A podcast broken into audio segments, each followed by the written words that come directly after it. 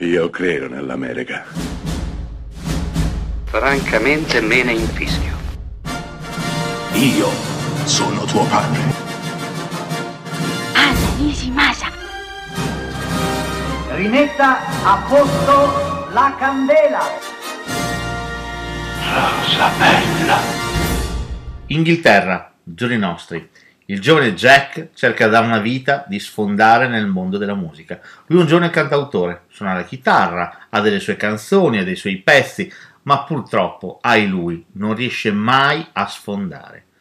Ha una migliore amica, che è anche la sua manager, e forse è un briciolo innamorata di lui, ma lui non riesce a vederlo, non riesce ad accorgersene. Una notte, mentre sta tornando a casa in bicicletta, viene investito da un autobus. Nello stesso istante, nel mondo, per una sorta di magia, di incantesimo, i Beatles vengono cancellati dalla memoria collettiva.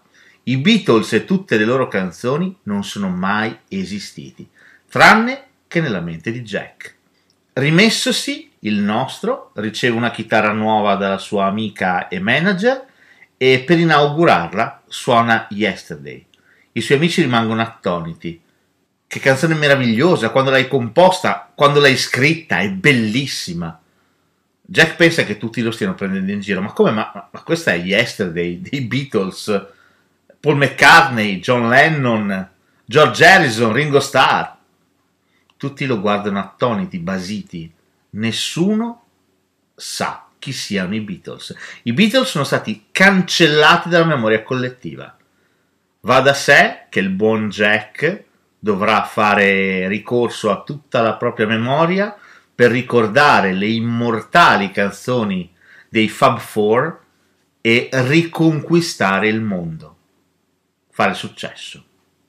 Yesterday è un film diretto da Danny Boyle nel 2019, film scritto non da Danny Boyle ma da Richard Curtis, l'uomo che ha regalato all'umanità Love Actually, ma anche Quattro matrimoni e un funerale, Notting Hill, insomma un uomo che con la commedia romantica va veramente molto d'accordo. E Yesterday è una commedia, una commedia leggera, una commedia, commedia lieve, un feel good movie, come si dice oggi. È un film che ti fa stare bene, che ti fa stare meglio. Yesterday è questo, ed è un film anche pieno zeppo di sorprese quando il nostro Jack farà un concerto per presentare il proprio disco, succederà qualcosa di meraviglioso e subito dopo qualcosa di ancora più straordinario che vi farà venire lacrime agli occhi. Questo è un film leggero, ripeto, è un film lieve, è un film per tutti, è un film per i giovani che potranno riapprezzare le canzoni dei Beatles, potranno scoprirle, ed è un film per i vecchi dinosauri come me, che riascoltano quei brani si rinnamora di quei brani e di nuovo vengono colpiti al cuore da quei brani.